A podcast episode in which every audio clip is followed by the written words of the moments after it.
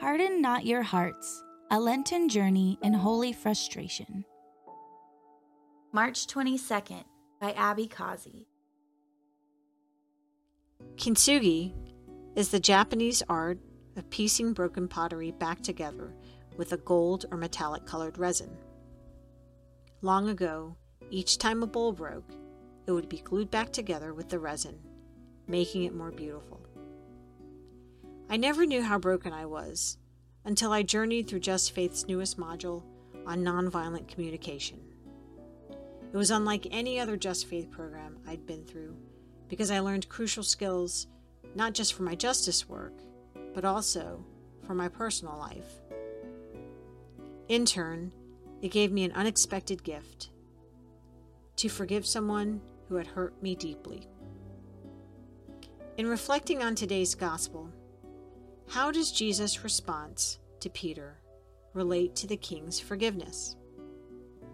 If Jesus says to forgive 70 times 7, meaning always, then why did not the king forgive the unmerciful servant a second time? Because Jesus' focus was on the servant's forgiveness, not the king's. Through a parable, he admonishes that anger and pride will inhibit one's ability to forgive and only lead to pain and suffering.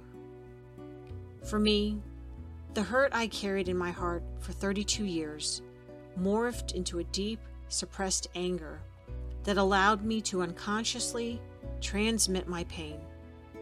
It pervaded relationships with my family, friends, and even coworkers. Forgiveness has the power to make what is broken whole again. It is the essence of the gospel and can be the most difficult, yet most important thing we can ever do for ourselves. My spiritual director, Joe Grant, has often said that a broken heart is an open heart.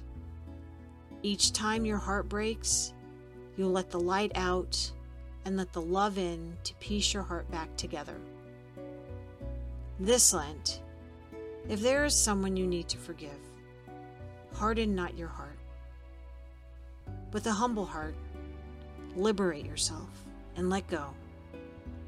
From there, as today's psalm tells us, God will show you the way.